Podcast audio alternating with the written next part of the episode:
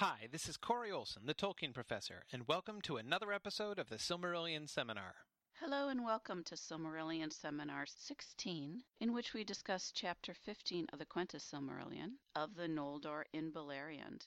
This is Laura Burkholtz, one of the Silmarillionaires, and you may also know me from the Secrets of Middle-earth podcast on sqpn.com. In today's episode, we discuss disappearing elves, ignoring good advice, the building of the elven strongholds, Gondolin and Nargothrond, and we say some not very nice things about Galadriel and Círdan. I hope you enjoy the episode. Okay, good evening, everybody. I know we're missing a few people tonight, uh, b- uh, but uh, we'll have to, you know, struggle through as we can here. Okay, so I would like to start the sort of the primary topics that I definitely want to make sure we hit on um, are things pretty much uh, people have already raised them uh, somewhat here in our text queue. Um, that is certainly the founding of Gondolin and Ulmo's connection with that, and then also uh, the whole Thingol and the Noldor issue. And then I would love to get back to talking about uh, Galadriel, though probably uh, with a little bit more politeness than Dave is typing about it right now. So, um, but anyway, let's start. Let's start with um, actually. Um, Mike started with a, a simple question about uh, uh, Thorondor, the king of the eagles, um, and uh, this is uh, his name means guess what? King of the Eagles. Uh, you can tell he's the King of the Eagles because that's his name. Um, uh, Thoron uh, in Sindar in uh, Sindarin means um, means eagle. Uh, so uh, Thorondor, uh, we are told, just means the king or the lord of the eagles. Um, he was originally called Sorontar. Um, in the Book of Lost Tales, uh, that's because that was his. That seemed to be his name. Uh, the, the that eagle element in the name uh, in Quenya rather than Sindarin. Um, but anyway, uh, so yes, Thorondor is the king of the eagles, and uh, he is uh, he's kind of a favorite of mine. He's a small character, but uh, he is uh, uh, he's he's he's pretty cool. I'm a big fan of uh, of Thorondor the eagle. Um, okay, let's see. Um, let's let's see. Let's go on to the foundation of Gondolin. Um, so let's see. Uh, John, you want to start this off? Yes. Um, I wanted to first touch upon the um, whole foundation from um, the starting at Nevrast. I found it curious that um, Turgon, especially, would settle first by uh, a place which is similar to Beleriand, we're told, but yet quite different in its climate. It's closer to the sea. And I wanted to touch also upon Ulmo, because, of course, we know Ulmo's involvement is quite great, as we're informed, and it seems to me as though he has some premonition of Tuor and his coming, because he tells um, to leave um, his hauberk and his helm, along with his sword, to a certain stature, if I believe. I don't know if this is exactly due to um, the song of the Ainur, the vision of the Ainur, or whether it's just Ulmo going on a hunch, but, you know, I'd like your input on that as well. Also, with that, in Gondolin itself, I believe you touched on this earlier in your other podcasts, how it's a replica of basically Tirion upon Tuna. We have, you know, two trees similar to Laurelin and to Leperion. I forget the exact names. But, you know, I find it very funny and yet quite appropriate that basically the exiles here would try to have a, a piece of home here in the, the Great Lands, Middle Earth. With that, I'm sorry for ranting on here. I wish to um, also cover how Ulmo calls um, basically Turgon City, which was previously previously named, I believe, uh. Gondolin first. I don't know whether Gondolin was a name first devised by Ulmo or not. So that is my wonderful little treatise on the history of Gondolin and its founding. Yeah, good. That's a, a a bunch of uh, a bunch of great things. See, this week I had the prudence uh, actually to be uh, taking notes for myself uh, as you were speaking, so that I wouldn't forget to address to say half the things that your that your comment raised, as I usually do. Um, first, uh, your comment on Ulmo and his anticipation of the coming of Tuor later on. Um, yes, that is made very explicit later on, as you mentioned. Um, though it is not stated explicitly here um, in this version of it. We're told that it, uh, uh, Ulmo tells Turgon to leave armor and a sword uh, behind in Vinyamar, and this is the sign by which he will know uh, the messenger that Ulmo is going to send. Ulmo will send him a messenger, and uh, and and this you know he, he he will know that it is Ulmo's messenger because he's going to wear this armor that Turgon is leaving behind. Um, and it is mentioned later that uh, it, Ulmo gives him like the exact measurements. Like you know this is this is this is the size of armor you should make. He knows exactly what Tuor when Tuor is going to come, and you know wh- what he looks like, and exactly. Um, exactly what his uh, what his just, I mean he he he he he has very specific foresight of this, um, not just a a rough. I think that somebody's going to come here later on. Um, this is, I think, an interesting moment. Uh, you know, as you mentioned, uh, John, this seems to be um, back to Ulmo remembering the music and being able to anticipate what's going to happen. This is one of the clearest instances, I think, that we have of the Valar plainly knowing in some detail the future before it's going to happen. Now, that's not to say that Ulmo knows absolutely everything here, um, and that he can, you know, that he basically has the whole book in advance prior to uh, prior to all of these events happening. But there are some things, at least, that he is anticipating very clearly and very directly. Um, so I think that that's. Uh, um, I, I do think that this is an interesting moment. It's it's not to say I think I mean I don't think that we can safely extrapolate from this to say well since um, since Ulmo obviously knows about Tuor and knows exactly about Tuor um, that therefore we can assume that all of the you know the, the, Valar in general know all about all of the other things that are going to be happening. Um, but but it clearly it clearly does happen. We do see this kind of uh, very specific anticipation. Uh, Jason, you wanted to add to this? Yes, uh, what you're just saying about this being one of the few times that the Valar have clear foresight of something that's going to happen, it seems to raise the issue what good does it do? Because, of course, in the end, Turgon does exactly the opposite of what Ulmo's counseling him to do. Yeah, yeah, well, exactly. And it is, uh, I, I, mean, I, that is uh, a good thing to remember. Um, all and and sort of to speak not only to uh, sort of as this this scene as as a piece of evidence for the power, the nature, and the limitations of the powers of the Valar, but also of their choices as well. Um, Ulmo, on the one hand, is intervening certainly more directly than we see any of the other Valar doing here. He's taking a direct hand uh, in guiding and protecting. I mean, he even he does more, it seems, than is even explicitly said. Uh, he is protecting them as they're as they're going through. You know that that you know, we've got this migration of an entire people.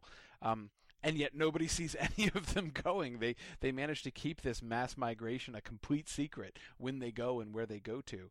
Um, and uh, you know, it is suggested that it is Ulmo who protects them. His power is in the river Sirion, uh, and as they travel through the Vale of Sirion, they you know, and therefore and thus into into the Vale, they are they are they are protected and and guided. Um, but Nevertheless, although he's being very direct, although he's intervening in these ways, although he is taking a direct hand and he's guiding the establishment of Gondolin and the establishment of Nargothrond, he is not doing anything directly. And Jason, as you say, the the thing he most directly does, that is his warning and guidance, ultimately uh, is going to be is going to be disregarded. Um, did you want to add something else, Jason? I guess you could argue that by planting the thought in Turgon's mind to go seek out the vale that he is assisting in the eventual salvation of the Noldor, whatever remains of the Noldor by the end of the story. But um, I, I did think it was interesting that, as you say, when he's most direct about warning them against a specific course of action, love not too well the work of your own hands, that that's the part that gets left aside, and so whatever benefit comes out of that is more uh, indirect, I suppose. Yeah, yeah. No, exactly. I mean, and and and that I would say is actually uh, uneven. I mean, this is sort of something that I was not exactly overlooked there, uh, not exactly overlooking, but um, uh, he, he's not only anticipating Tuor very specifically, he's also somewhat less concretely anticipating Eärendil. Um, Remember that the true hope of the Noldor lieth in the west and cometh from the sea. He he knows what's going to happen. It seems, um, and he is. Uh, so as I said, he's he's not as specifically foretelling Eärendil as he is foretelling Tuor. Um, but yeah, he, he, he seems he seems to know the plan. I don't think that we can say or that, that, that we're supposed to understand here that although he sees the arrival of Tuor, you know, there's this limitation of his vision. You know, he sees the arrival of Tuor, but he doesn't see the fact that Turgon's not going to listen.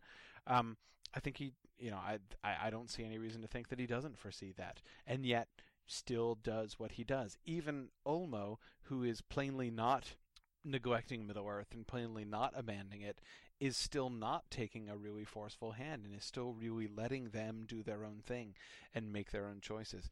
Uh, Dave, go ahead. Um, I have two questions.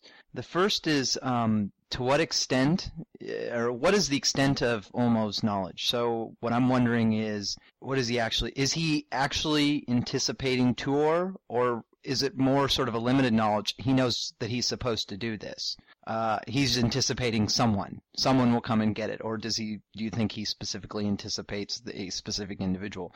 And then the second question is, what is the source of his knowledge?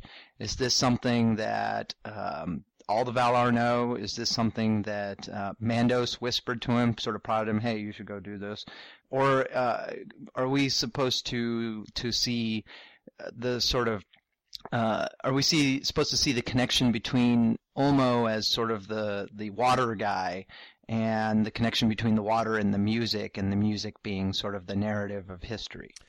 Yeah, uh, I mean, I think okay. I think that we are supposed to see this as a pretty direct foreseeing. Um, that is, with Tuor, he might perhaps not. Um, let's see. I think that Okay, I mean, one could say he does know specifics about who's going to come. Does that necessarily mean he knows the whole story of Tuor leading up to it? I don't know. I mean, the suggestion I think is yes. I mean, like uh, he knows like you know his height, weight, and inseam. You know, so he, he's. Uh, his his vision of who is to come is pretty clear, and when we get to the story of Tuor, eventually we'll see that Ulmo uh, you know takes a hand in guiding Tuor specifically. Um, so I mean, I think the evidence that we have points to the fact that he does anticipate that pretty directly. As for the source of his information, we're not told that he gets it from anywhere else but himself, and he does have access to this. It seems. I mean, remember, um, remember that moment uh, with uh, Manwë and Yavanna when they're talking about the Ents and the Eagles, um, and you know Manwë does his thing where he like gets back in touch with the with the music and and and sort of the vision is unfolded again in front of him and stuff. Um, uh, that I mean, we, we never see Ulmo doing something like that, but remember that Ulmo is nearly Manwë's peer, and so the the the the kind of vision the kind of role that he plays, he seems to he seems to certainly be capable um, of doing that on his own. Um, and I don't and and because he is one of the greatest of all of the Valar, I don't think that we need necessarily assume that all of the other Valar would have exactly that same insight. Um, but it seems that he does. And so I mean I think Ulmo is kind of is, is really interesting because you know he's like the representative Valar here, you know, and, and I don't think, although we're told that he's you know he's kind of a loner and he doesn't hang out with the other Valar all the time and he kind of goes his own way, he is in really close friendship with Manwë, and I don't think there's any reason to think of him as actually really breaking ranks with um, with the rest of the Valar here and doing the, doing things that they wouldn't do or don't approve of. Uh, I, I I think that would be. It seems to me that would be kind of taking things a little too far with him. Um, so I am more comfortable sort of seeing him as basically he has taken on the role of being the Valar who is uh, sort of paying attention, the one who is uh, um, the one who is working on behalf of people. But again, he's not just being their advocate. He's not just helping them out. He's guiding them. He's advising them. But he's still pursuing the same general plan that Manwë pursued when Feanor was speechifying back in Valinor. That is, okay, like I this is a terrible idea, and I'm going to show up and I'm going to tell you on a couple of different occasions that this is a really, really bad idea. But you guys want to do it, we'll let you go. Um, you guys want to, you know, start killing each other, we'll let you do that. You're not going to like what's going to happen if you do that, but uh, you know, okay, there you go. And uh, you know, in the Curse of Mandos, and then now, you know, I, I will warn you, but uh, you know, in the end, Turgon, you're going to make your own choice. So, um, so yeah, I think that that's uh, that's that seems to be um, how uh, how how Ulmo's working there. Uh, Jordan, you had a you had a thought about uh, about Ulmo here. Uh, yeah, sort of the pecking order of the Valar, because at a certain point, Ulmo says to Turgon, like, you're still under the curse of Mandos, and I can't do anything about that. So, I mean, I understand them not wanting to, you know, step on the other Valar's toes, but if he really wanted to, why couldn't he lift the curse on Turgon specifically? Yeah, I, I, I think that's a good question, and I don't think that I don't think that this is a question of him not being able to. Um, that it, he doesn't he doesn't want to. I mean, he is um, he is not breaking ranks. He is not. Um, he has no interest in in deviating from this. Remember that moment earlier before, um, when Tulkas, for instance, uh, did not want to give mercy to Melkor. You know, when Melkor makes his speech, and you know, Nienna is like, "Yes, please," and Manwë says, "Oh, okay, I think this will be great." Um, there are those, including Tulkas, who don't like it and who don't agree with that choice. But um, but they don't make any trouble and they don't uh, they don't oppose it and they don't work against it at all. Um, and you know what we're, we're told is that you know those who would defend authority against rebellion must not themselves rebel. Um, they're not going to break ranks uh, with Manwë, They're gonna they're going to submit to his decision and his authority because he's he's he's the vice regent of of Iluvatar here uh, on in Arda.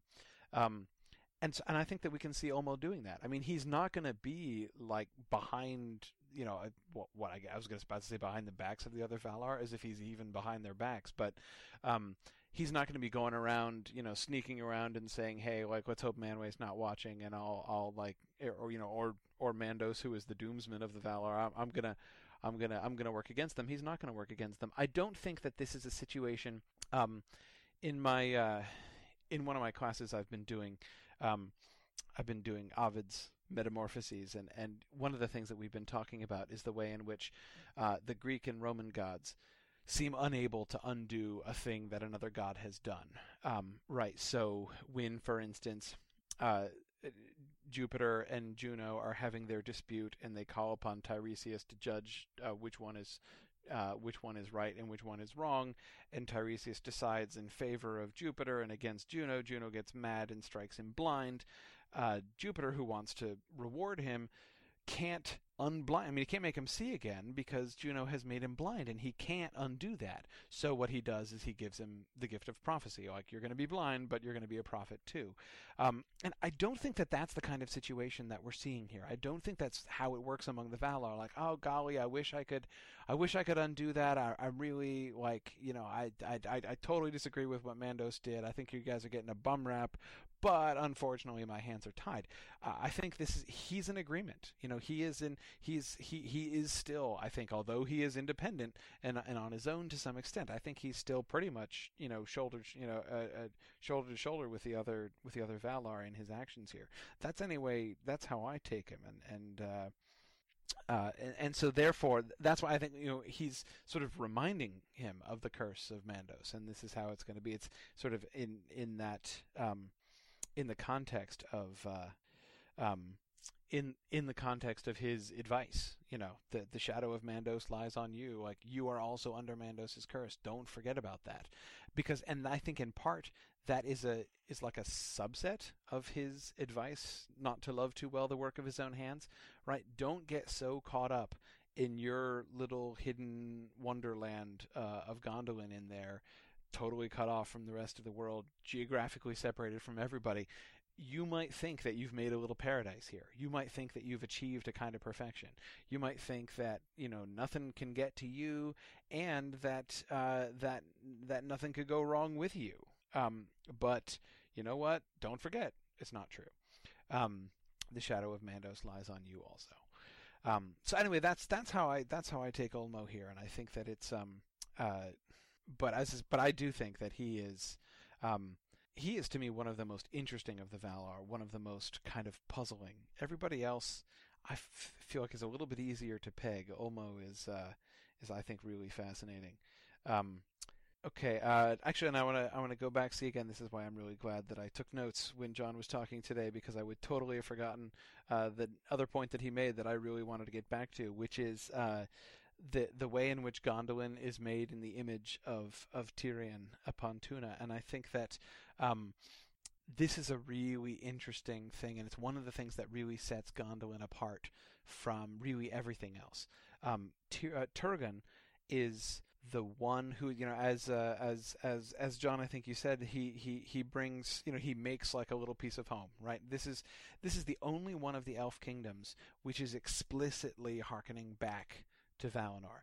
Everybody else has kind of turned their backs on Valinor and and they are you know they are moving forward. They are focusing on other things. Um, and you know even Gondolin or sorry not Gondolin even Nargothrond is modeled we're told um, not after anything in Valinor but after Menegroth.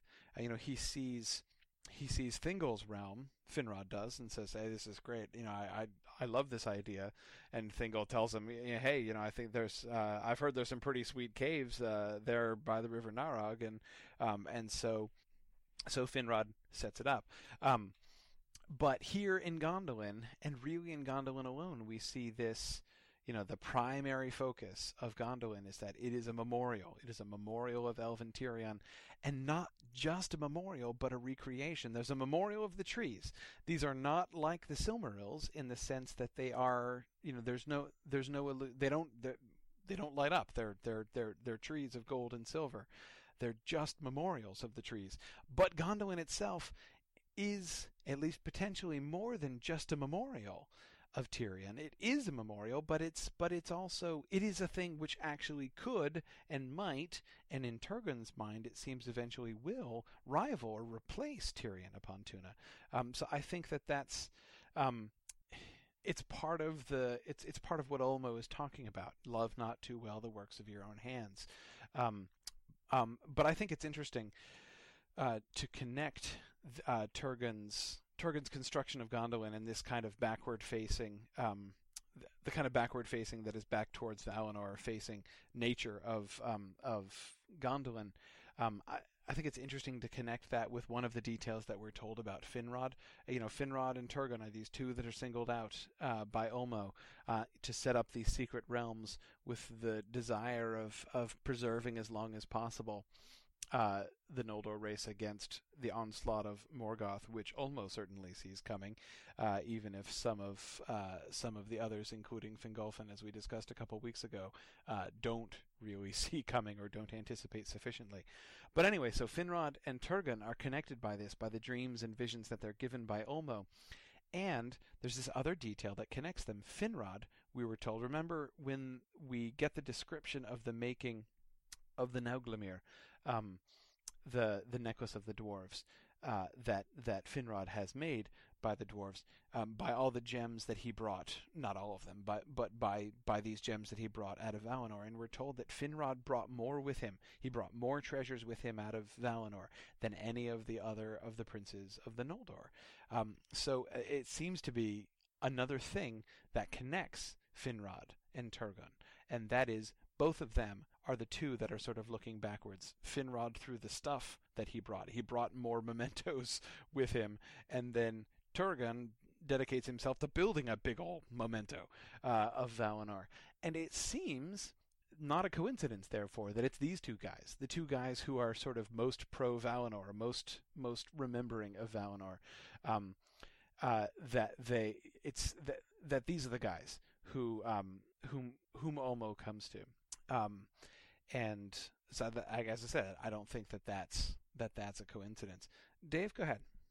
You were you were sort of already touching on this. I was going to ask: Is the looking back thing um, uh, a good thing? Because I, I feel like in, in in sort of modern society, we tend to have this attitude that looking back, um, sort of you know, living in the past, as it were, is a negative thing. That people should look forward, move on, that sort of thing. And certainly, a lot of the other Noldor have kind of moved on uh, uh, and they're focusing on you know Middle Earth and conquering new realms and all that. And I wonder if uh, so. I wonder is the looking back the the sort of wist you know almost subconscious wistfulness for um, uh, Valinor a good thing or a bad thing, or maybe it's sort of maybe it's both. Maybe it's both good and bad. It has good and bad features. Yeah, I, I do think so. Um, that it's not just it's certainly not purely bad. Uh, I mean, I think there's there's no question about that. And and you know what you were bringing up first, the um, you know sort of moving forward as opposed to looking back. Um, that's a very human perspective. Uh, that is uh, human as opposed to elvish. And the, you know the elves um, they look back a lot. They look back all the time. Um, remember the conversation that Gimli and Legolas have in the Lord of the Rings about memory and and elven memory, and you know Gimli saying that he has heard that for elves uh, memory is more like to the waking world than than like to a dream. So I mean, he, um, you know, the elves increasingly as time goes on, memory is all they have. Um, and uh, they so so memory clearly not a bad thing. Memorializing clearly not a bad thing. Um, and uh, but see, it's interesting when what Ulmo cautions Turgon about um, about loving too well the work of his own hands. And we were quoting this already, you know, in anticipation back when we were talking about Feanor. And this is, I think, one obvious parallel to bring up here with Turgon is that. Um, that phrase, love not too well the work of your own hands, we have, of course, seen the huge example of this already, which is Feanor and the Silmarils. And so, in in a sense, um, Gondolin is like Turgon's Silmaril. And you know, the fact that we have the tree memorials and the Tirion memorial there just as, well, not just as, but kind of similar to Feanor's desire to preserve the light of the trees in his gems. Um, there was a kind of a memorial aspect to uh, to Feanor's as well. Now that too was different because it wasn't. It's you know the they the trees weren't dead and no one was anticipating that.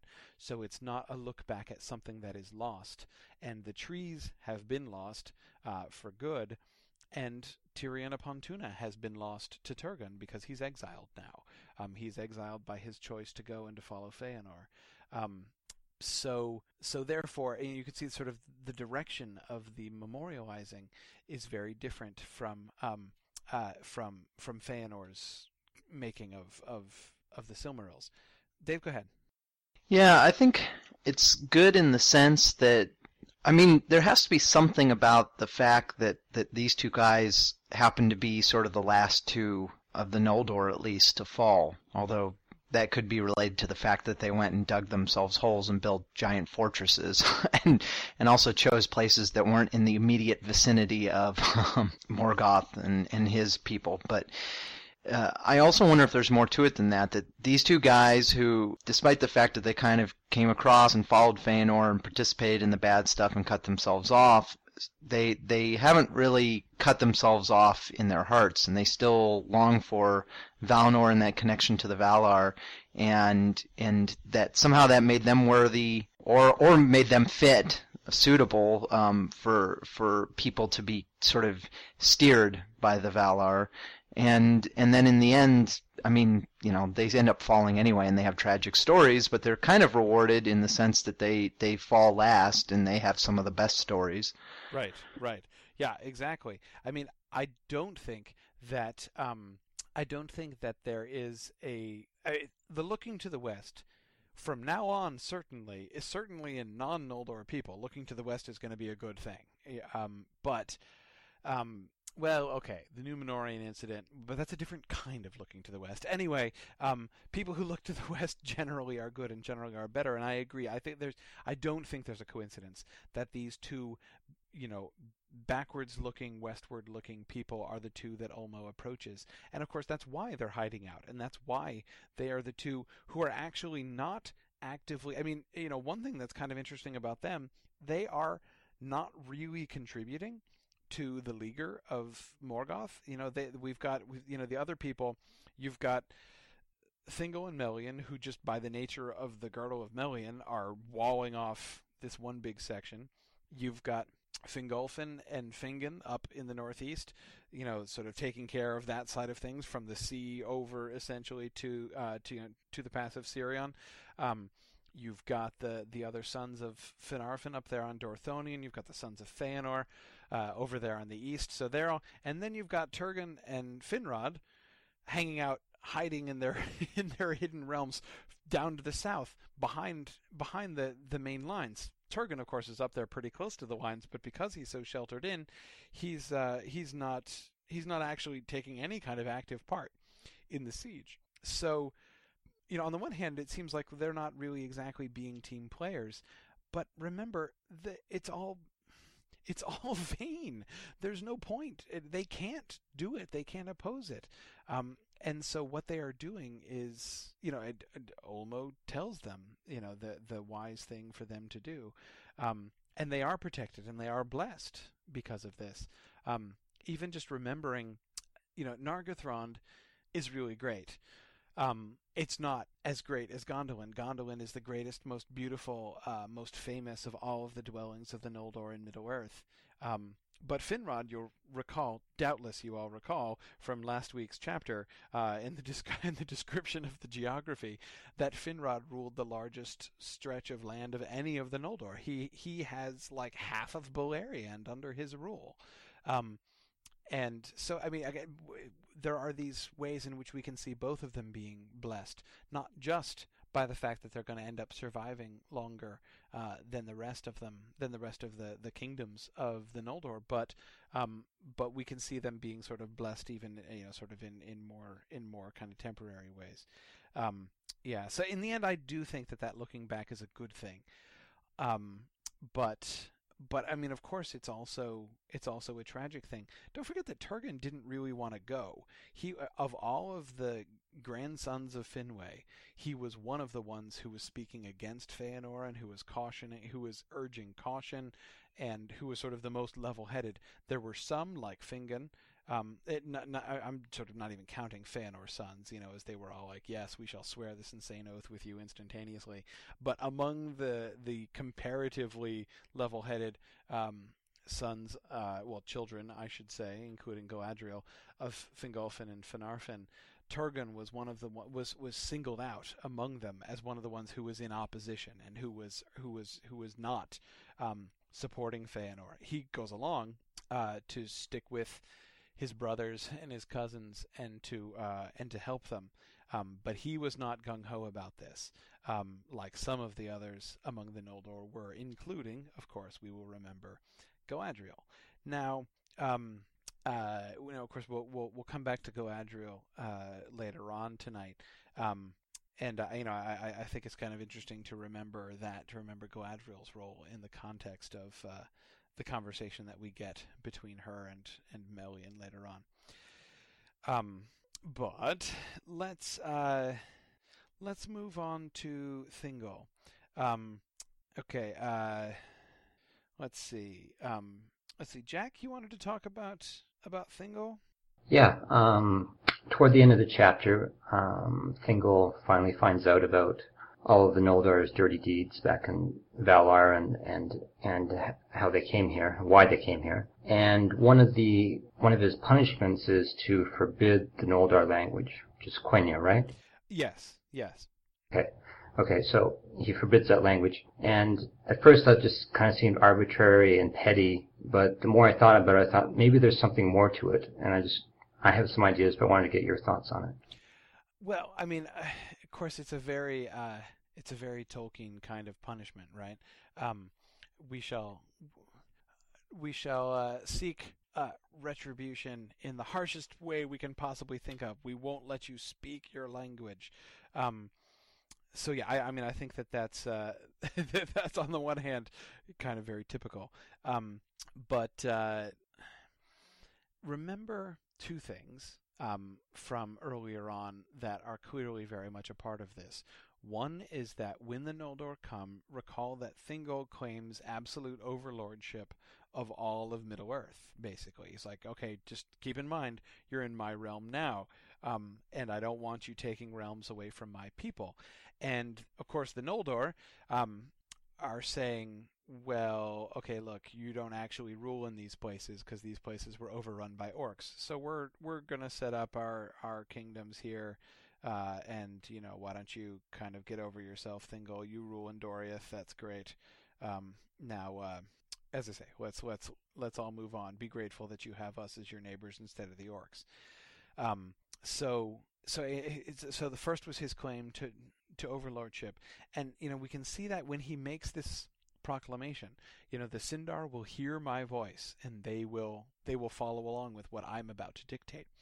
And they do, right? So we can see that he does still actually have this kind of influence. However, he doesn't actually have the power to, to, to, to rule the Noldor. He can't give commands to the sons of Feanor. Always, I mean, he can, but they're not going to listen. Um, nor even are the others. Uh, I mean, even the sons of Finarfin, who are who are who are his what great nephews. Um, they are not. They still they're still not ruled by him, um, and he doesn't seem even to try to rule them, though he has uh, friendly relationships with them most of the time.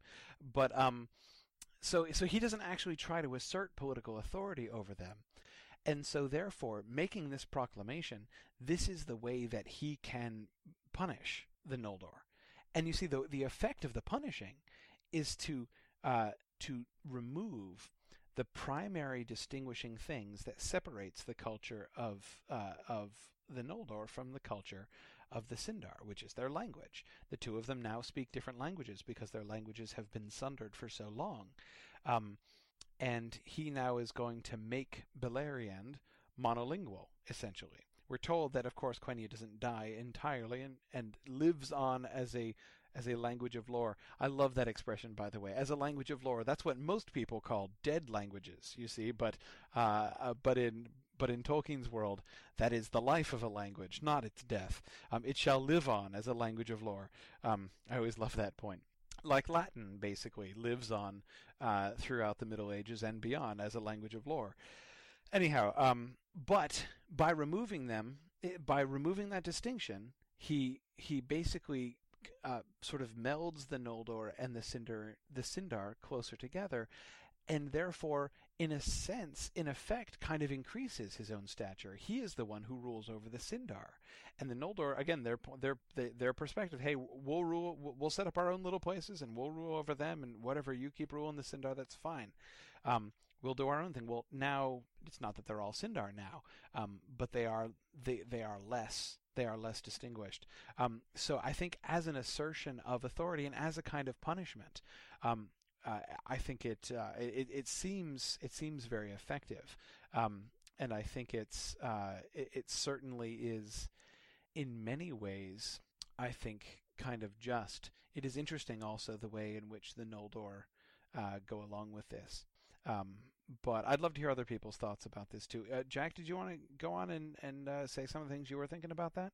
Yeah, sure. Um, well, first of all, everything you said seems very pragmatic and spot on, and and that works for me. But I was also thinking that um, you know in Tolkien you, you kind of get the idea that magic is really really tied to language, and you know this was the language that Feanor used to to uh, rouse his people and and do these terrible deeds. And I was just wondering if, you know, if Thingol was thinking, or there's something in Quenya that's not in Sindarin that would allow someone like Feanor to do that. Uh, you know, I'm going out on a limb there. It's kind of stretching it, but that popped into my mind.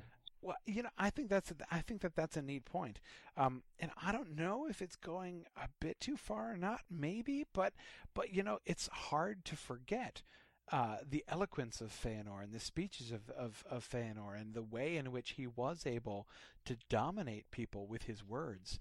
Um, even as you know, as the sons of Finarfin say, you know, we, we, we became as besotted with wine. Um, you know, they were made drunk by Feanor's words, and that uh, so so yeah and, and and that was and that was in Quenya. Now, I mean, is is does that mean that Quenya is a more you know besotting language than Sindarin? I don't think so. Does that mean that Quenya is a is a is a sort of a more evil language? No, I don't think so. Um, but yeah, it, it has been. It's not just that the Noldor, the people, have done evil deeds. Um, I, think you're right to sort of remind us the Quenya language has been perverted to evil uses. Um, by especially by Feanor, um, and not just not just in his speeches, but in his oath as well, and the oath of the sons of Feanor. Um, so so yeah, I, I, I definitely think that there is um, uh, that there's that there's something in that. I think that it's it's one of the things that makes this really um, a really elegant uh, moment. Um, and and I, the passage I'm looking for, and here it is. I just found it where he's actually making the proclamation. What he emphasizes, what was what Thingol em- emphasizes about it, all and and all such as use it, that is the tongue of the Noldor.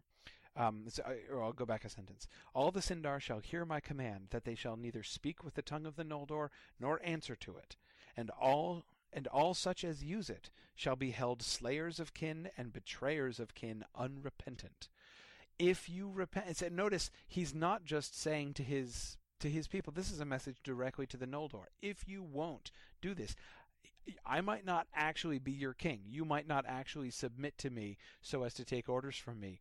But I'm drawing a line in the sand right here. If you continue to use Quenya openly and are going to talk to me and my people in Quenya, then I am going to take it that you are unrepentant uh, for slaying your kin and betraying your kin.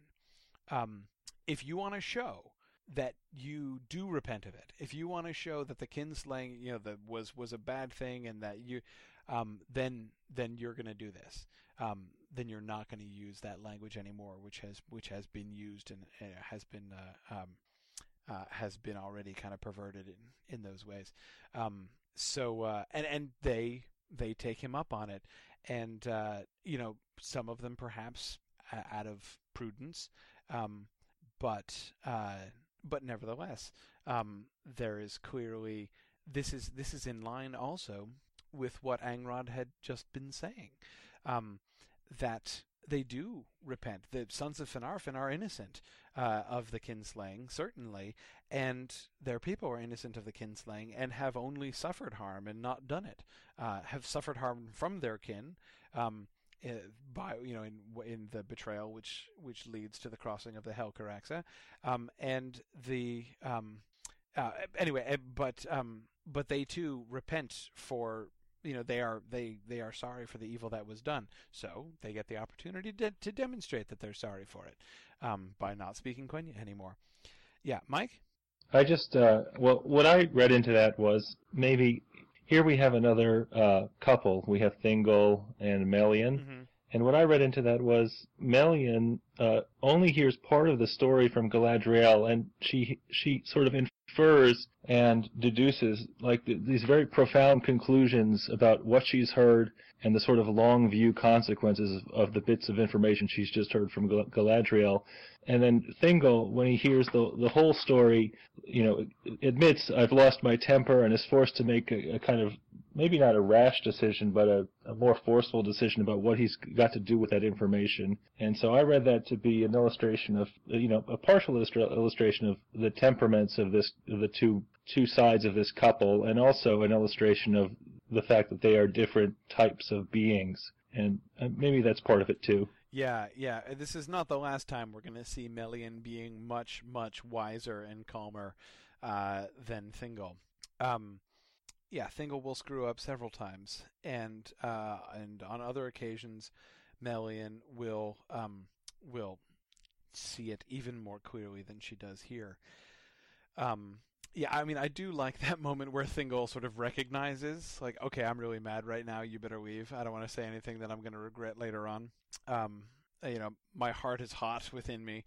Um, but uh, you know, but it does seem it, what he does is not just done rashly, and it doesn't seem to be done unwisely, because of course one of the consequences of this also, you know, as I as I said, you know, to the extent that the consequence of this uh, decree by Thingol is to bring about a closer mixture of the two people, that's a good thing. I mean, again, back to uh, back to pro Turgon comments as we discussed last time in Nevrast, where Turgon settles. That's where the joining of the Noldor and the Sindar had had had um, happened most and most completely. We're told um, Turgon does a better job of any of the other Noldor uh, in bringing together Noldor and Sindar, and we're we're even given the uh, the detail as they're on their way to Gondolin that there are more Sindar than Noldor in in Gondolin, and the two of them are joined into one people, the Gondolindrim, as they will be called and that's a good thing. So even if and, and it doesn't seem I mean I'm not trying to say that that's Thingol's plan. He's like I have this benevolent plan for you know the breaking down of barriers between the Sindar and the Noldor, but that is in fact a consequence of the decision that he makes here. Um, yeah, yeah, Dave. I wanted to point out that he, to me, he seems to both um, he seems to both uh, overreact and underreact. He he sort of he gets really mad and he makes this decree and it and it as you point out it, it maybe has some uh, good consequences but i don't think he intends them i think he's just doing it purely to punish the noldor uh, and at the same time, he horribly he horribly underestimates the damage that the Sons of Feanor will be able to do. Melian goes out of her way. Of course, this is before he gets the whole picture, but she goes out of her way to warn him. Um, these guys are trouble, and he's you know, and he just says like, "Well, you know, that they'll be a big help in the fight against Morgoth. Well, their swords will cut both ways. I'm not too worried about it." And uh, and he just, I mean, he pays for that down the road, and and not just him, but also his son. Um, and uh, and I just think that's interesting. He he really does seem to lack the wisdom that Melian has, uh, in, in that he he overreacts in some things, and in other cases he underestimates the the the damage that the Sons of Feanor can do. Yeah, yeah, it's true. Though you know, it's also kind of hard to think what what would he have done differently there. That is, what would what would being even more cautious of the sons of Feanor look like? As it is, he has no contact with them. He doesn't. Uh, he doesn't trust them. He doesn't bring them in to do anything. He doesn't do anything with them. Um, uh, so, like in practical terms, I'm not quite sure what uh, I'm not quite sure what distrusting them further uh, would actually look like on the ground. Um, but but I agree. He he he certainly that is I think a really classic illustration uh, here, as I said, we'll see more later, but that's a really classic illustration here of what it means that he has less wisdom than Melian. Um, that his thought is, you know, hey, well, awesome. At least they're not going to ally themselves with Morgoth and betray us. Ha ha ha. Um, so uh, that's yeah, n- no, not exactly. Um, but of course, the sons of Feanor are going to ultimately be the enemies of Doriath. Did, um, did did anyone ever did they don't specify? I don't think. Does anyone ever report to him the the full contents of the oath of Feanor and his sons? I'm not sure if Angrod reports that to him because eh, now maybe it wouldn't have made a difference. Maybe he really believed that he was safe behind the girdle of Melian, but um, he, uh, you know, like you would think that maybe just maybe he would have thought twice about later decisions, yeah. not to spoil it for anyone. uh, if he if he had heard the full contents of the oath, where they go on, go on about you know doesn't matter who's got it, if it's a Valar or Morgoth or an orc or an elf or anyone, anyone that's got one of those things, we're coming after you. Uh, and so uh, you would think that maybe he would have had a slightly different perspective on everything if he had that in mind. But you know, maybe not. Maybe he really he was that arrogant and that short-sighted that he didn't care. And uh, anyway, I was just that's popped into my mind. Yeah, no, I, I, I, I do agree with that, and I agree that in, as you say, later decisions, um, I think the evidence later on is that he he does seem to know about the oath. So I think either he finds it out here or he learns it in other ways. I'm pretty sure by the time uh, by the time Thingol gets to the point of making Silmaril related decisions, uh, he's aware of the oath. Um, but uh, but but I agree. At the very least, it's kind of interesting that that doesn't seem to be a factor here. Um, I mean, I guess you know. I mean, it's kind of understandable that his focus is on the kinslaying. Uh, I mean, the Teleri. It's not just his own brothers. I mean, these were his people. I mean, he was the he was the lord of these people before he, uh, you know, got kind of distracted on the way over. Um, but um, so I, I, you know, as I said, it makes perfect sense. No, no, uh, no, no criticism of Thingol that that's what his focus is, and obviously that's a horrible thing. Um, and sort of secondarily, he he points to the betrayal of uh, the children of Fingolfin and Finarfin. Um, you know, when he talks about the the the the breach among the the the the, the Noldor, which has which has only been not fully healed, um, even though sort of bridged over. But I do agree that it is kind of interesting that the oath doesn't come up here, because um, you'd think as if he's listing reasons why he's really upset at the Noldor and really disapproves of them, you'd think that also pretty high on the list would be, oh yeah, and the sons of Anor, uh, the, the sons of Fëanor have sworn this like hideously blasphemous oath. Um, uh, that that by itself, even without the kinslaying and and uh, and and without the burning of the ships, would still um, amount to very sufficient reason for him to disapprove of them and to uh, uh, and to be extremely leery of them and even desire to punish them as he does uh, go on to punish them. Um, yeah, I mean, I think that that, that certainly seems to be. Um, as I say, interesting. Interesting that that doesn't come up here, um, and doesn't come up later, perhaps as often as it should. Um, that is for Thingol.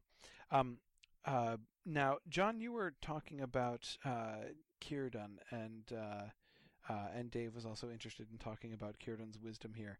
Um, did you have uh, did you have specific uh, uh, suggestions about Círdan, John? Um, yes, I wanted to um, actually bring up. I think I'm not positive, but um, I believe Thingol received a lot of the information regarding the Noldor from Círdan. I think there's a brief passage mm-hmm between the final conversation between Thingol and Melian, and finally when he meets with Finrod Felagund and um, Engorod, yeah. um, that he had some contact with Círdan. I mean, Círdan is one of these characters who we meet at the tail end, I believe, of The Return of the King, and we have several mentions of him throughout the Silmarillion, and yet he has to be, as you've pointed out earlier, I believe in your uh, podcast and your class, one of the oldest characters we meet in Lord. I mean, we hardly see him at all. I think he has like something like two or three lines. But I, I found it very interesting. You know, what would it what, what would have it really been like to see things from Círdan's point of view? I, I know it's related and yet unrelated to what we're talking about, but I believe it holds true to the way Thingol is receiving, um, you know, this news. Thingol is basically Lord of the Sindar, and basically was, as you pointed out earlier, of the you know Telerian people. And he's of the Teleri. And Círdan is by the seashore, and he's definitely, for sure, I, I don't know, I, I forget if he was a Teleri or not, but he seems pretty closely in line with that people, you know, a, a Teleri of Middle Earth. And his whole reaction, I, I can see, to basically the kinslaying, especially at Alqualondë, uh, would be very, very uh, negative towards the Noldor. I mean, I, I can obviously guess that I, I think Círdan would be a pretty wise guy to tell, you know, hopefully fact from the lies which are being spread abroad. And it, it seems like there are some lies. I, I don't know how distorted the news is by the time it reaches Thingol, but I, I can imagine that, you know, Morgoth has played off of this. I believe this is mentioned in the, the, the text itself. But, you know, if we're to take into account the source of the information and its felicity, you know, regards to the way Thingol is reacting to this, I think it's important to realize that there is a middleman and he has very key and integral role. Yeah. No, I uh, I do um, I do agree with you, and I certainly agree. Círdan is such uh, is such an interesting character. Um, who gets so little said about him, um, both here and in the Lord of the Rings. Um, but but yes, uh, yeah. I mean, the passage as you mentioned, it's a very short passage. In fact, uh, we can read the whole thing because it's uh, two sen- oh, almost one sentence, two sentences. And Círdan, hearing these dark tales, was troubled, for he was wise, and perceived swiftly that, true or false, they were put about at this time through malice though the malice he deemed was that of the princes of the Noldor, because of the jealousy of their houses. Therefore he sent messengers to Thingol to tell all that he had heard. And what he has heard clearly is about the kinslaying, because it is after Círdan's messengers arrive uh, uh, in Menegroth that um, Thingol has his angry confrontation with the sons of Finarfin. Now, um, I think here, you know, Círdan is wise, we are told. And I think actually between this and what we saw from Melian uh, just on this same page, uh, we can begin to see um, almost like a definition of wisdom, or rather, you know, sort of this trend. Here is what it is to be wise. Here is what wise people do and say. And that is, you know, the ability to see the consequences of things, the ability to put things into the big picture, not just to uh, not just to get carried away with the individual um, things. That is like, oh, I've heard this shocking stuff about the Noldor. Oh my goodness! Like I'm now going to spread. I, I I believe this implicitly, and I'm going to spread this around. Círdan looking at the bigger picture and saying, okay, there's clearly malice involved here. Um, therefore, we should be careful. Not just we should pay attention to what's going on, because he does, in fact, you know take part in the spreading of this stuff around in reporting it to Thingol, but he he's not just believing it and spreading it around. He's recognizing this is a problem. Not just these these these incidents like the kinslaying that are being reported. Not only are they a problem, and not only are they concerning, but the fact that these rumors are going around right now is a problem and shows that there is malice in the land. Um, and we got to be really careful. That that is wisdom. Just as Melian's, uh, you know, response, their their swords and their counsels shall have two edges. That also is wisdom. Um, don't just be too quick to say, okay, you know, like uh, Feanor and his sons are are these unpredictable entities, and they're clearly untrustworthy and and uh, and dangerous. But you know they really hate Morgoth, so that's pretty cool. So uh, at least uh, we've got these dangerous people hating Morgoth near us, so that's uh, that's all to the good. No, not all to the good, as Melian sees. Um, but I think, of course, the interesting thing here about Círdan is not just that he is wise enough to see that there is malice afoot, but that he doesn't see where the malice is. He doesn't realize that this is Morgoth. Um, and he thinks that the malice is the malice of the princes of the Noldor. And I think it's really interesting there to think, to, to basically just to think about that a little bit. What exactly is Círdan thinking here? What's Círdan's theory? His theory is that some of the Noldor are spreading these rumors maliciously with malicious intentions against others of the Noldor. Um, I guess, therefore, he's suggesting or believing that these rumors are being spread by by who? By the people of Fingolfin and Finarfin uh, in malice against the sons of Feanor. Like we're gonna we're gonna like out them on the kinslaying um, in order to get them in trouble uh, with their Sindar neighbors. You know, and Thingol. I mean that that's is is that what he thinks? Or is it the malice of the sons of Feanor, who are obviously malicious, and one would suspect them of malice? But if so, what's what does he think their plan is? Mike, what do you think? I, I wanted to just go back to your, your point about intent, and I thought that was a great point. I circled that in my, my text as well. I think that's that's key to the wiser characters in all the stories is that they're always curious about the intent behind actions. And I was reminded of Iluvatar exploring the intent behind Aule's creation of the dwarves. So I, I, just saw that connection there. But I think you you've laid out the two possible uh, ideas that Círdan might have in his head in terms of uh, what these what these rumors might be and who might be uh, you know uh, putting them out there. Yeah, but neither one of them really makes all that much sense. Um, and what I think is most interesting about it is if Círdan, whichever of those two things Círdan is convinced of, um, what does that suggest about how he views the Noldor? Um, because I think you have to, I would think you would have to have a, a relatively low opinion of them in order to believe either one of those two things. Um, I don't know. I mean, maybe I'm not being fair there, but but again, I think it's I think it's pretty suggestive. Oh, and just uh, to to to clarify, um, and answer, uh, John, some of the questions that you were asking. Yes, uh, Círdan is one of the Teleri. Um, as we may recall from what is now quite a long time ago, our discussion of, of the early chapters, um, when the elves, when this, when the Teleri came west, last of everyone else, um, the the the Vanyar and the Noldor had already departed for Valinor, and they dwelt in Beleriand and on the shores of the sea for a long time.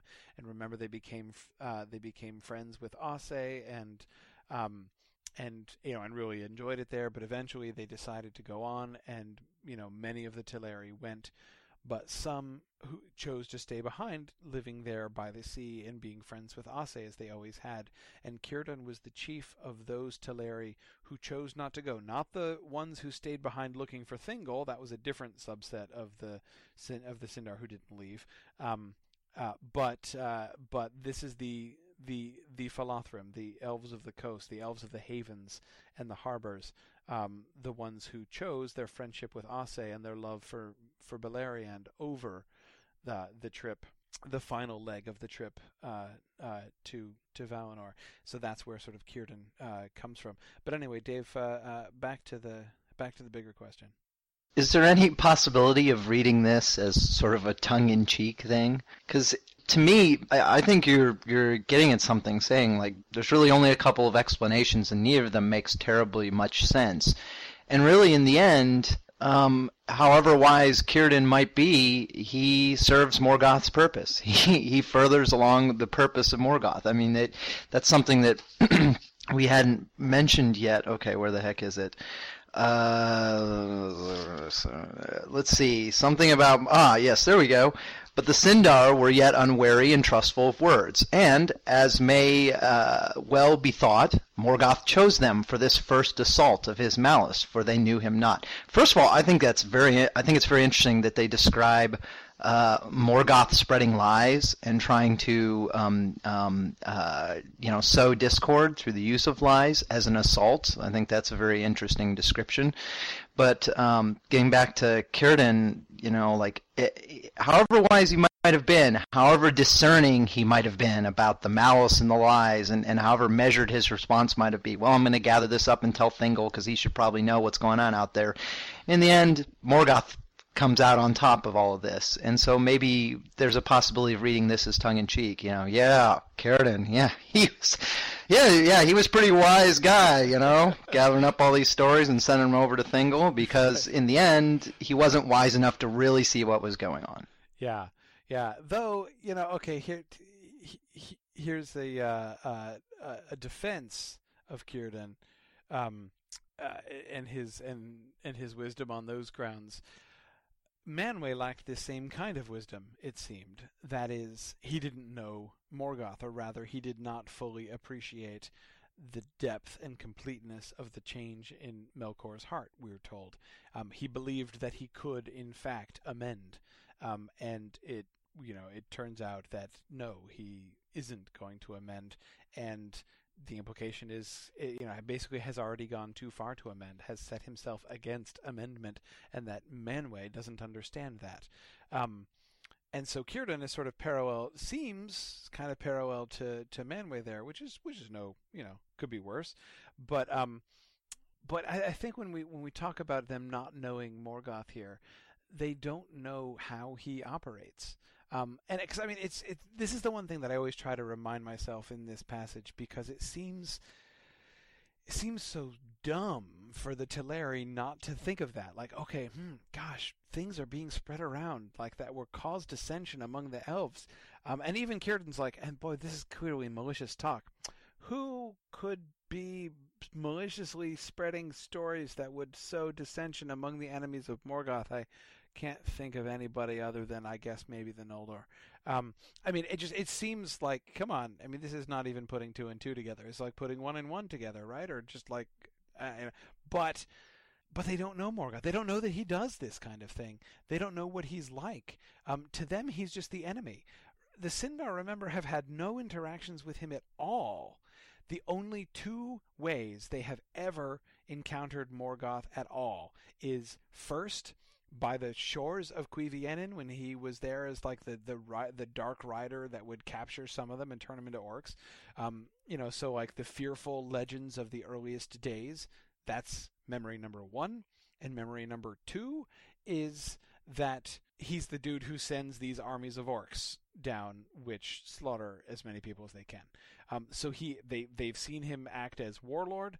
Um, but but they have not had that whole you know serpent in the Garden of Eden experience with them that the Noldor have had over there in Valinor when he is with them and he is um, flattering them and he is manipulating them and sowing lies. They don't know that he works this way. They don't know that he operates this way, um, and they seem to vastly underestimate. And of course, and they they may also well assume, like the Noldor assume, that he's pretty well penned up. Um, that he's uh, that is that Morgoth is pretty well penned up. That he's not going to uh, be able to spread lies like this. Um, and and again, they they they are underestimating him because they don't know. Um, yeah, Chris, go ahead. I'll stick up for Círdan uh, just a little bit. Yeah, he heard he's heard all these rumors, and yes, by passing it along, maybe he's furthering the uh, uh, spreading of the rumors. But uh, Thingol is his uh, his lord, and it would seem to me that it was his duty to kind of you know keep him informed. These are the things I'm hearing. So I think it's maybe not quite fair to say that uh, he shouldn't have been reporting this to Thingol. Just a just a, an observation. Yeah, no, that's true. I mean, I don't think um, he, he's certainly not just rumor mongering here. Um, in fact, by telling Thingol he's doing the thing that he most sensibly and best can in order to stop them. Um, because Thingol's the one who's in a position to say, like, okay, people, you know, let's uh, let's think about this. Let's take a look at these things and let's stop doing this. Um, so, uh, so, so, yeah. No, I mean, I, I agree. I, I don't think that his his sending this message on to Thingol is um, itself like a wicked act or a corrupt act. Though again, I, I, I still don't. I mean, I don't think that Dave's wrong to say that. It is still his report that brings about the confrontation. Um, and the moment of division between the elves is actually brought to pass by the thing that Círdan does. Again, not with malicious intent, and, and, and I don't think there's anything sketchy in his decision to report it to Thingol, but nevertheless, it is the thing.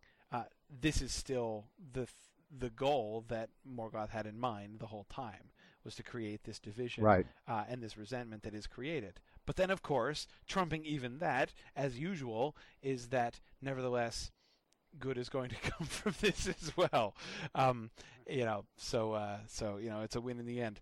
But um, but yeah, no, I, I, I, I do agree with, with your with your qualification there that I don't think that this is a a like a reprehensible act by by by Círdan or something.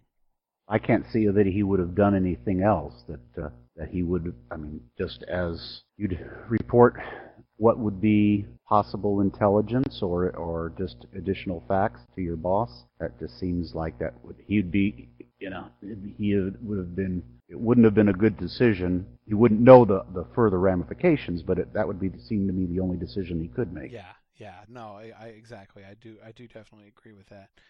Um, yeah, good. Um, uh, Dave, you had wanted to talk before about um, sort of comparing and contrasting Gondolin and Nargothrond with with Doriath.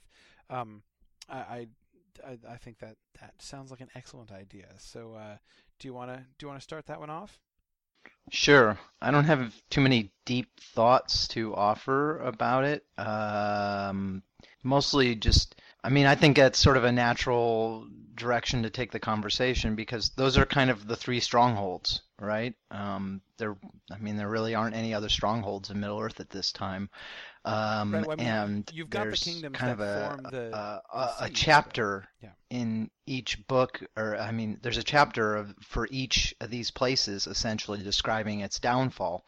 Uh, and I think it's, I think it's, I just think it'd be an interesting conversation. How are they alike? How are they different in how they were founded? And what is the nature of their sort of uh, their protectedness? And how they eventually came apart, um, and the nature of their rulers and stuff. But I haven't put much thought into it. I just think it's interesting. Yeah, I agree. I agree. Does anyone have any have any thoughts? Any uh, any uh, anything you'd like to point out? Yeah, Mike, go ahead. The ball rolling, and I will say that Doriath, when Melian's quote unquote magic is in operation, I think is the sort of the, the best protected stronghold because of that quote unquote magic. But Gondolin is more spectacularly beautiful and idealized. That would be my, my first two observations. Yeah, yeah. You know, though you can say in one sense that all three of them have protection, um, have uh, well, I'm tempted to use the word supernatural, which is always a kind of a, an awkward word to use uh, uh, in Tolkien's fiction, but still, they all have to some extent supernatural protection. Melian, of course, most obviously and most openly, uh, uh, with her with her girdle of protection. But remember that both Gondolin and Nargothrond are also protected by Ulmo.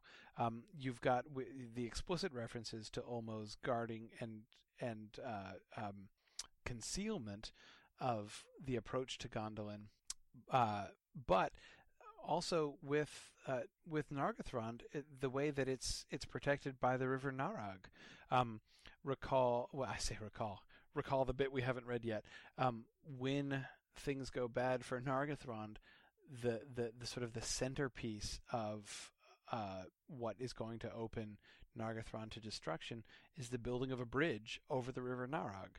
Um, when they are no longer basically submitting themselves to the protection of the river and therefore Ulmo through it, then that's when that's when things are are going to go wrong. Now, there's clearly a much more direct um, protection uh, of Doriath than there is almost a little bit, you know, much more behind the scenes than Melian is there. Um, but they all they all have a measure of that protection. I say, uh, Jack, you just made an interesting point, which I actually think is is is well worth uh, um, well worth raising. Do you want to uh, mention? I just saw you uh, said something in the text over there that I think is interesting. Yeah, I was being facetious when I said that Gondolin was uh, unsullied by dwarven hands, but but when I did read it, I did note that uh, you know this was all made by elves, and I was thinking of uh, um, the place in um, Doriath, um, what's it called? Menegroth. Uh, Menegroth, Menegroth, where where they brought in the dwarves to uh, to uh, help create it. But Gondolin, it was all elf, elfish design. Yeah, no, I agree. I mean, I do think that that's interesting, um, and it's one of the reasons why. Well, I don't know. It's one of the reasons why, but it is certainly significant. Gondolin is like the elvish place. Uh, it's like the most elvish place uh, in Beleriand.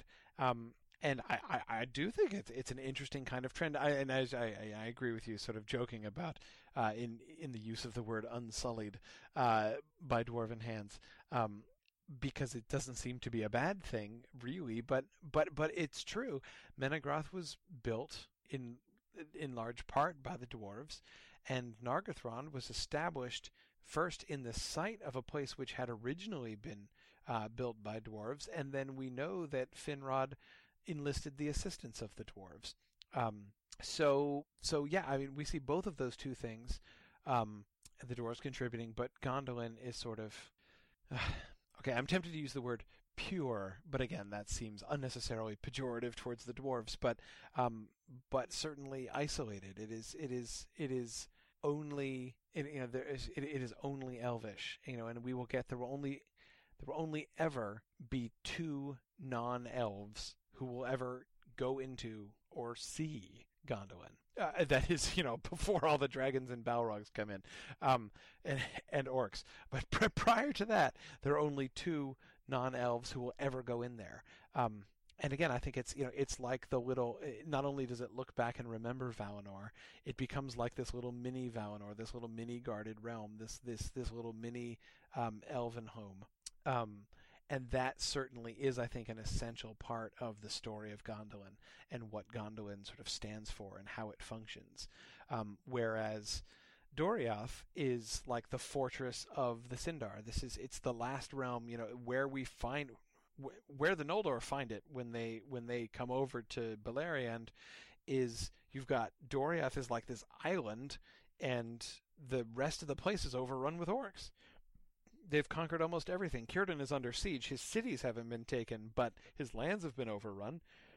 So you have, but but Doriath is still, you know, it's like the last, um, the last bit of old Beleriand, the last bit of of how things were before the sun rose, before the moon rose, um, before the Noldor returned, before Morgoth came back. Um, it's like the last bit of the old days in Middle Earth.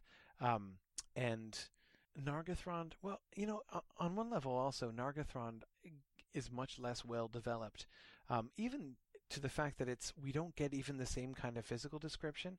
We're told some of the details of Menegroth, for instance, even just its name, the Thousand Caves, is pretty evocative, and uh, and you know we're given descriptions of you know the stone pillars within it that are carved to look like the you know the bran- the, the, the the branches of trees and all those things. Um, and of course, with Gondolin, we get uh, some descriptions of what that city looks like and its staggering beauty. Nargothrond is there. I mean, there's a a bunch of caves, and it's kind of made to look like Menegroth, but we don't um, we don't really know uh, that much about it in detail. Um, so so yeah, it's it's I, I find it harder to talk about to talk about Nargothrond um, than the other two. Mike, go ahead. Yeah, Mike, did you have something you wanted to add? Nope. Okay. All right. Um, okay. Let's see. Uh, Laura, you're back. Do you want to? Would you like another shot? Well, I have no idea what you said for about the last, I don't know, ten minutes. So I have no idea if you if you covered it or not. But um, I was just gonna say that uh, Gondolin uh, was wasn't that built uh, to resemble uh, Tirion? Yes. The city of Tirion, the White City. So and and Nargothrond was just basically built as a hiding place. Um, so so that's an, another difference, uh, especially between Doriath, uh, which is I get the impression more of a just a, a natural realm, um, and I always picture it sort of like the uh, in the Hobbit when we come across the the Mirkwood elves. Yes. I sort of uh, picture it and picture the people more like that. But um, Gondolin seems more like a, a civilized place. I guess I'm I'm trying to say, you know, mm-hmm. trying to bring back the civilization um, that existed in Valinor. Yeah. But the other thing I've always wondered is, how did Gondolin stay hidden when it was visible from the air? Uh, didn't Morgoth have, you know, crows that he would send out spying the land? Nope. Or is there something I've missed on that?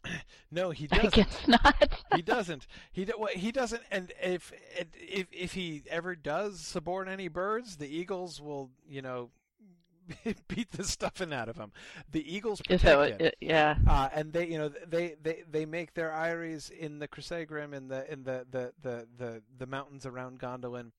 Um, and of course, since Balrogs obviously can't fly, they don't, they can't see into Gondolin. I mean, this is this, and it, seriously, it's one of the, it's one of the most obvious illustrations of the fact that that Morgoth plainly does not have any air power, because the only reason you would not find Gondolin um, is if you don't have any air power uh, and you never fly and none of your servants ever fly.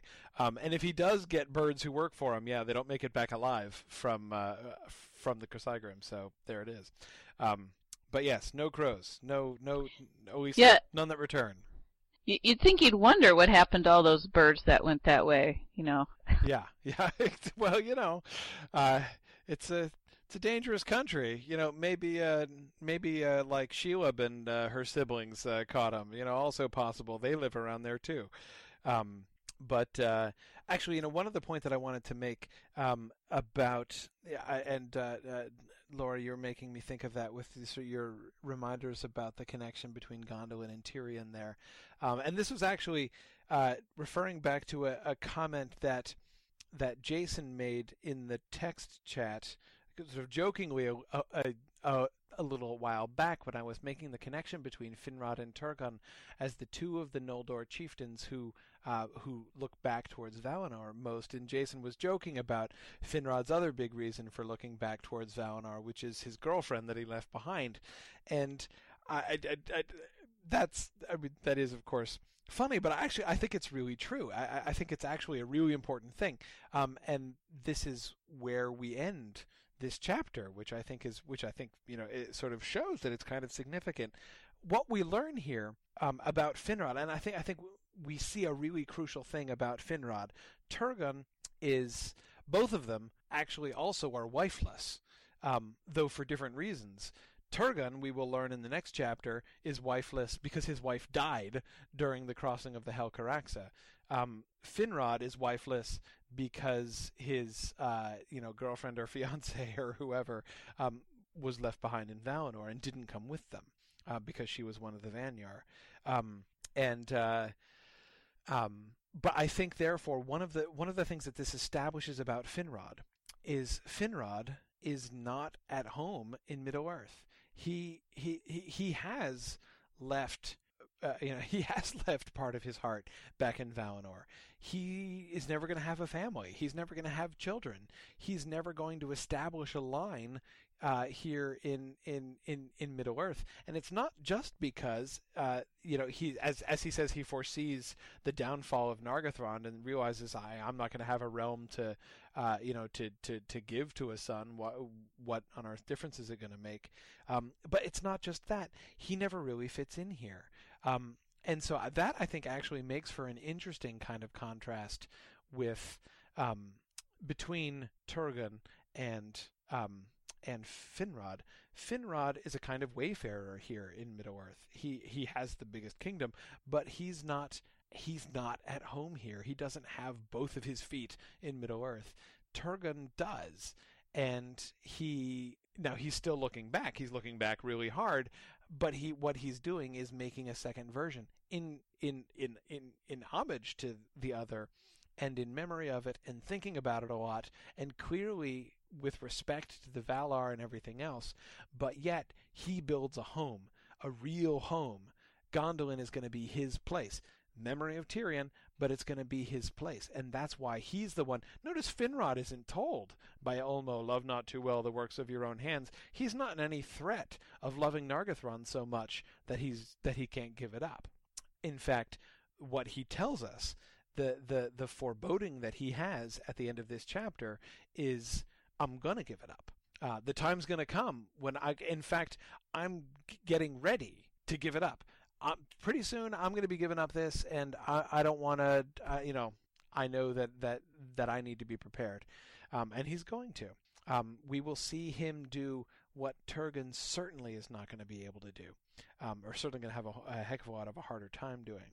Um, so yeah, love not too well the work of your own hands. Uh, Finrod's got that covered already. He doesn't need that memo. Um, yeah, Laura. Well, the interesting thing about uh, Turgon uh, you know, everything, and here's a big spoiler here, in case you didn't know, uh, you know, Gondolin is completely destroyed too, but um, from Turgon's son, Tuor, we end up uh, with uh. So, yeah. you know, you, you can't foresee all ends, I yep, guess. Yep. No, I mean Gondolin is going to have a role to play. Uh, Gondolin and the Gondolindrim are going to have a role to play, and it is true that ultimately um, you know, salvation is going to come, you know, indirectly um, through, in as much as Eärendil is the is the you know sort of the the vehicle or the um, I don't know what stimulus the uh, the the the the prompting uh, of the salvation that's going to come. Uh, you know, Gondolin is the one that's going to play the chief role in that, and not Nargothrond. Um, Nargothrond, in the end, is not going to have that kind of heritage, that kind of lasting, um, that kind of lasting effect, effect, that kind of lasting monument, um, and Gondolin will. So yeah, this is. It's not to say that you know Finrod is doing it completely right and Turgon is and Turgon is not. Again, I don't think what Turgon is doing is bad, but it does show, I think, a different kind, a different quality of of looking back on Finrod's part than on Turgon's. Um, yeah, go ahead, Laura.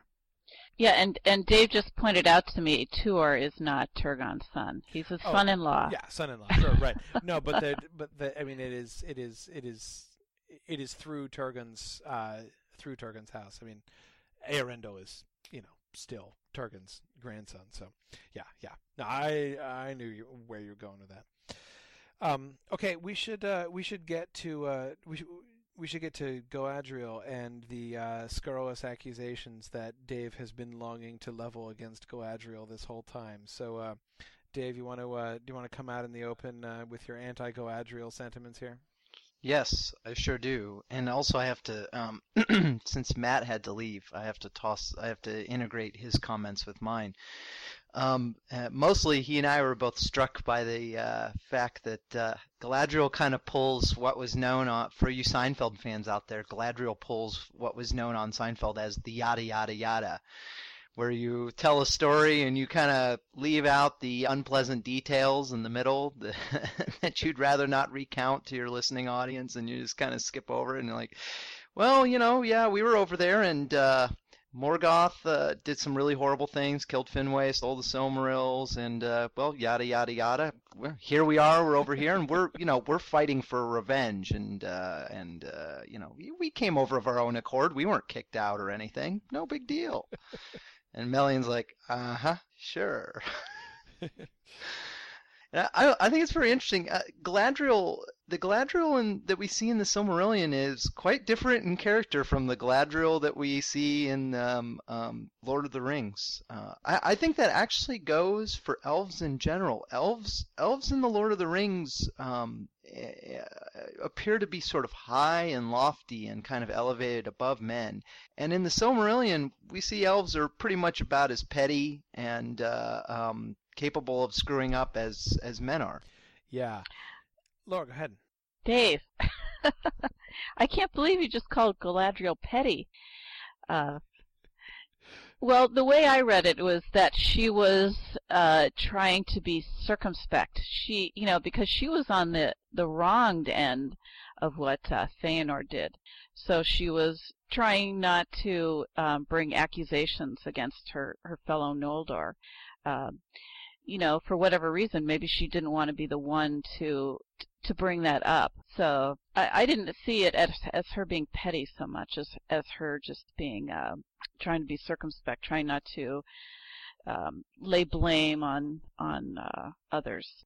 Well, I, I so I wasn't really so much saying she was petty as just the the picture of the elves in the Silmarillion is not one of, of people who, who really got, got it all figured out and have, have the right perspective on the world and are are clearly oriented to, against evil and doing the right thing and making the right decisions. Um, and that's kind of the of course you know, in the Lord of the Rings, we're seeing the hobbits' um, perception of elves. But Galadriel, in particular, I mean, yeah, I mean, it's similar to it's similar to um, um, um, the other Noldor who um, this you know the House of Finarfin who are visiting Thingol who are like you know we would really rather not be painted with the same brush as the sons of Feanor, but but we also don't want to speak ill of the other Noldor, especially because we know what they'll say about us if we do.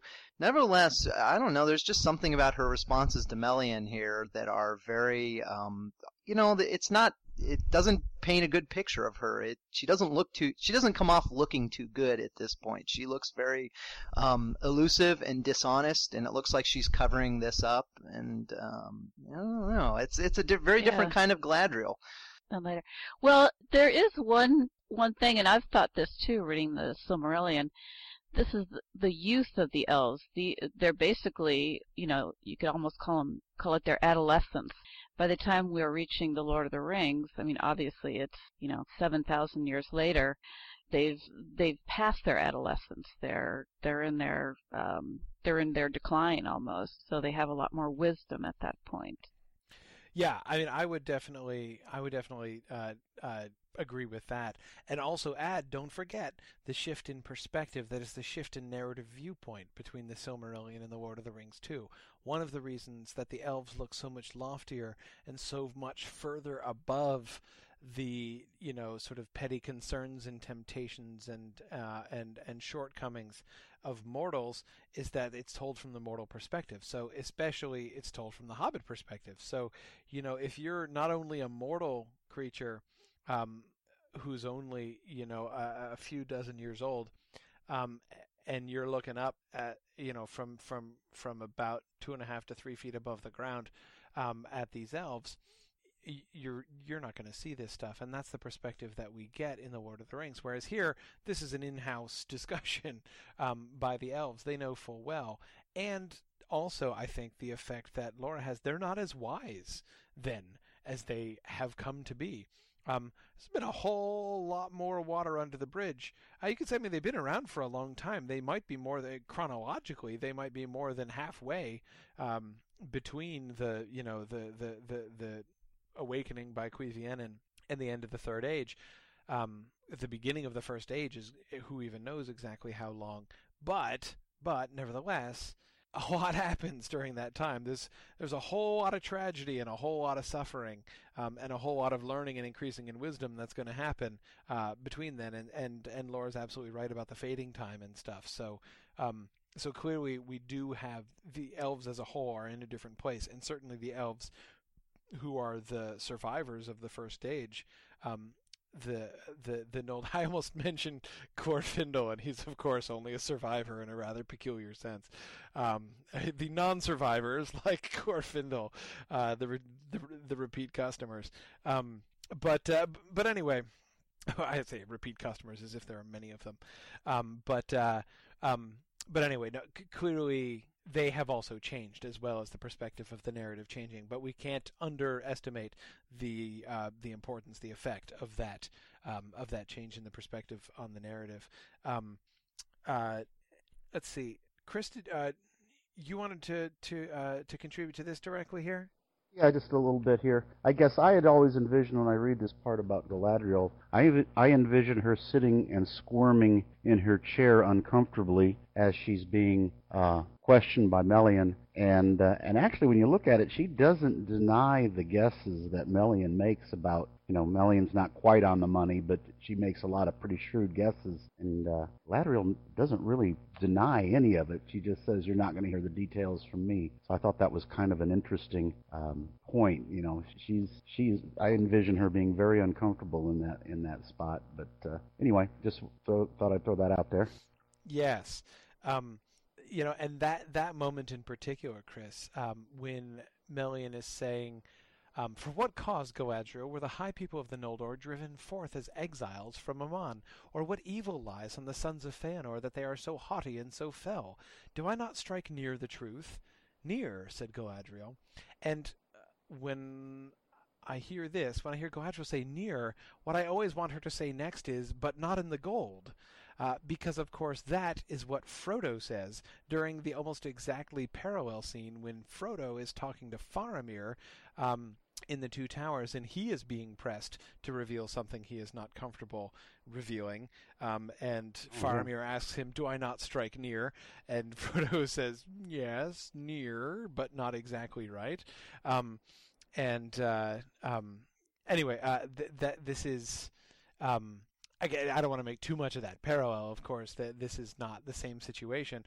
Although the one thing that I think is parallel about it is that you have um, two people who are not who who are neither one of them actively deceiving each other. Neither one of them are acting with malicious intentions, but yet um, there is a lack of openness between the two of them.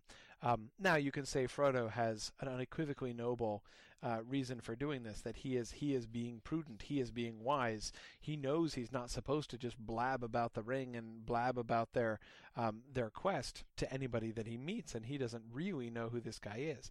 But Galadriel. So here, L- Laura, here's my defense uh, of of Galadriel um, uh, to to to to assist in your argument against Dave. Um, the Galadriel's yada yada yada. That is the stuff that she leaves out. Is not just the stuff that looks bad. Um, in fact, one uh, she we're told that she leaves out three things, but still she said no word of the oath, nor of the kinslaying, nor of the burning of the ships at Losgar. And the third one is the one that I think really sticks out. Like, okay, okay, yes, uh, like the oath, that would look bad for the Sons of Fëanor. The kinslaying, oh, okay, there's some pretty obvious reasons why we don't really want to go there. Um, but nor of the burning of the ships at at at Losgar. That's she was a victim of the burning of the ships at Losgar. Um, she that is almost self-sacrificial. I mean, this is what uh, this is like the the position that that that Angrod uh, reacts to later on. What he feels so frustrated by. You know, like I've not talked about this out of loyalty. Out of loyalty specifically to the Sons of Fëanor, I could have been bad mouthing them the whole time. Um, uh, you know, with the kinslaying, but at least with the with the burning of the ships, that is something. There's no motivation uh, to to to uh, to conceal that. concealing the oath is a good reason to conceal the oath. She uh, she's she's going to conceal the oath because she doesn't want them to, th- you know, she if she tells them about the oath, then this is prompting Thingol and Melian to be thinking, okay, these Noldor can't be trusted. Certainly, the sons of Feanor, they're like, you know, they've t- they've taken this blasphemous pact. Um, that makes me real uncomfortable having them as neighbors. That's going to create direct trouble uh, between them potentially. The kinslaying, uh, you know, I mean, whatever. Enough said. I mean, that's really direct trouble not only with the sons of Feanor, but also with some of the people of the sons of Fingolfin, who we're told are not uh, are not innocent of the uh, of the kinslaying, who come in and pitch in when they arrive and find the battle already joined. But the burning of the ships that has nothing to do with Thingol. That has no implications for Thingol, um, other than again, you know, like saying you can't really trust the sons of Feanor, but he'd already even even Thingol had already tumbled to that one. Um, but uh, but anyway, I mean, this is this you know she could, you could very plausibly tell that one in order to build confidence in the Noldor. Um, that is at least in most of them, right? Um, hey, but don't worry, you can totally trust you know Fingolfin and his people because like look what we did. Look look what we suffered um, and we forgave it right? So if we have forgiven the sons of Feanor after what they did to us then you know surely we are an example to you Thingol right? So so this is this is a this is a motivation for for union. And yet she's not even willing to do that because in order to do that you still have to throw the sons of Feanor under the bus and she won't do it. Um, and that that's that's pretty good. Um, that's that's pretty good. yeah, Dusty brings up a, a good a good point. What if Melian asked where they got the ships that they burned? Uh, yeah, yeah. Uh, okay, yeah. I guess it is a little bit hard to uh, uh to tell the whole story of the burning of the ships at Losgar without any reference to the kinslaying and all. You don't have to mention necessarily that they were swan ships. You know, uh, uh, ships uh, in a certain unnamed and insignificant group of ships that were burned. Um, uh, that is a very that is that is a very fair point, Dusty. Um, Laura, you wanted to you wanted to add something a minute ago. Yeah, I just wanted to say, you know, all those things she'd be talking about, she re- wouldn't really be talking about herself with any of that. She'd be talking about other people, um, kind of like the opposite of what we were criticizing Círdan for uh, spreading these rumors. She she doesn't want to uh, bring up some of this stuff. I think because it's it's not her. I think she'd be willing to talk about something that that she did, but when you know all she can say is, "Oh, look what so and so did," or "These guys did that," or "These," you know, she's talking about other people, and maybe that's why she doesn't want to bring it up. Yeah, yeah, and I, I mean, I think it's it's not just like sort of pure and blind solidarity. Um, I mean, and I think her her last line is it's sort of hard to understand. Maybe, said Galadriel, but that is, you know, uh, Melian has just said, um, you know, a darkness you would cast over the long road from Tirion, but I see evil there, which Thingol should learn for his guidance. Maybe, said Galadriel, but not of me. Maybe he should learn it, but he ain't going to learn it from me. Um, and that's, you know, I, I'm almost tempted to wonder to what extent you know that sort of part prophecy as well. But um, but I do think getting back the the thing that I will say in defense of Dave's observation about Galadriel being different. Galadriel is is is my primary candidate for people that you can see who have increased in wisdom, elves that you can see who have increased in wisdom since the first age, um, and she clearly has. Um, the, this is the second real uh, role that we see Galadriel playing. The second time we see her really involved in the narrative, the first time, is when she wants to go. She is like one of the big Feanor supporters. Not that she's in his camp, not that she really likes him and approves of him, but when Feanor is making his recruitment speech, hey, let's leave Valinor, let's go back to Middle Earth, and let's establish kingdoms, and we won't let the men take it over, and um, and this will be awesome she is one of the people who is most gung ho about that, and who whose own desires resonate with Feanor's desires um, to rule a kingdom after her own will. Um, and but I think it's also really interesting. We don't see her do that. Um, of everybody who gets a kingdom, she doesn't get one. And I don't think this is just like, well, she's a girl, she doesn't get a kingdom. Um, I don't think that that's necessarily the problem here. She stays first with Melian and Thingol, and then with uh, with Finrod, we're told in Nargothrond for a while after that. Um, I don't think she. I think she could go and set up a kingdom if she wants to, but she doesn't. Instead, she is engaged in this like long apprenticeship under Melian. It seems, um, and uh, and that seems potentially to be one of the reasons that she doesn't want it to be from her uh, that um, that that they learn this. Um, Dave, go ahead. That's a very interesting point. I, I think I'm willing to I'm willing to buy that she uh, started learning her lesson on the way over, and that her time spent in uh, Doriath under the tutelage of Melian did her some good. You know, it's very interesting that she spends all this time with Melian, the the sort of the, the, the, the power or the force behind Doriath, and and the, the sort of protective power, which is a role that she herself goes on to play later on in the Lord of the Rings, and she she she has much the same role in um, Lothlorien that Melian has in Doriath. Oh yeah, totally. No, I mean she she's going to be like the mini Melian uh, in the Third Age. Um, even in looking, as you say, at the sort of the, the dynamics uh, of their of her relationship with Celeborn, whom she meets here, of course, this is this is the other thing that's going on. Celeborn is a kinsman of Thingol, um, so this is where she and Celeborn get together.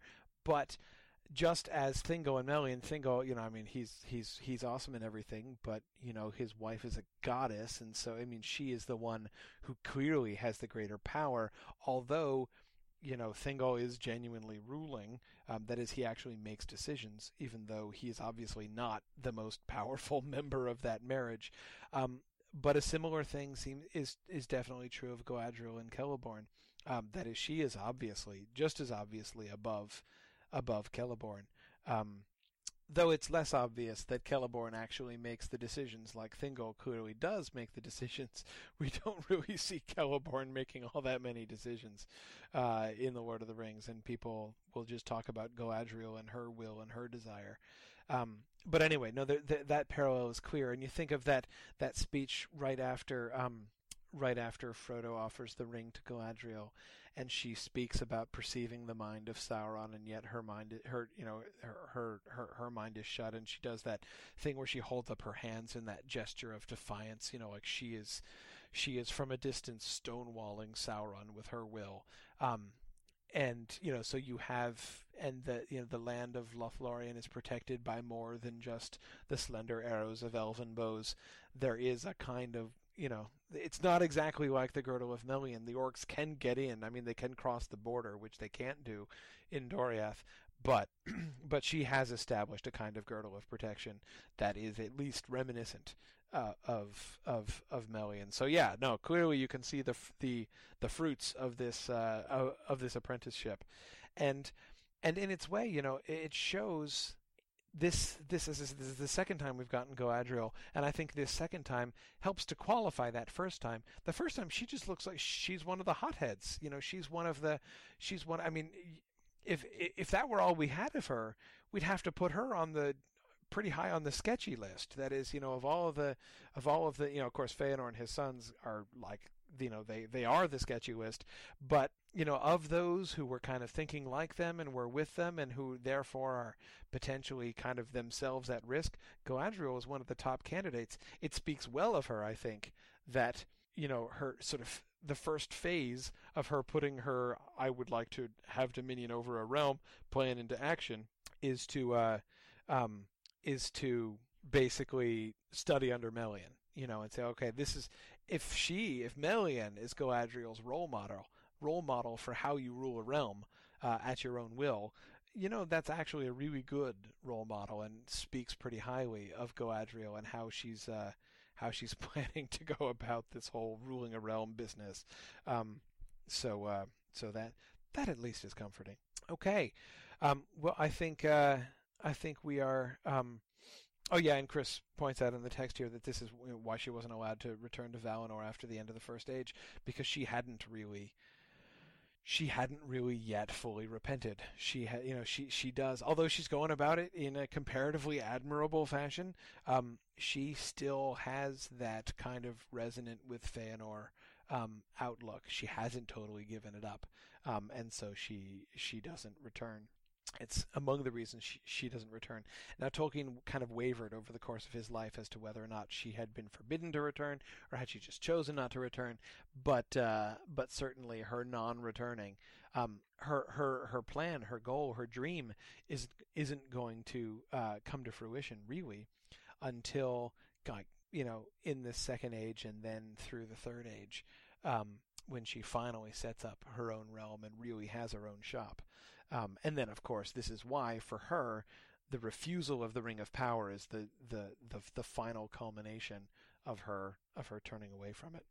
Okay, well, I think that's we're coming to the end of our time here tonight. That was uh, that was good. That was a fun discussion tonight. Uh, any last final comments or thoughts? Yeah, we've decided, and by we I mean me, that everybody should turn their microphones on and say Helcaraxë to end our seminar each week. All right. Helcaraxë. Helcaraxë. Helcaraxë. Yeah, see you guys. Helcaraxë. Good night. Godspeed. That's all for this episode of the Silmarillion Seminar. Join us next time when we discuss Chapter 16 of the Quenta Silmarillion of Maeglin. Thanks for listening, and Godspeed.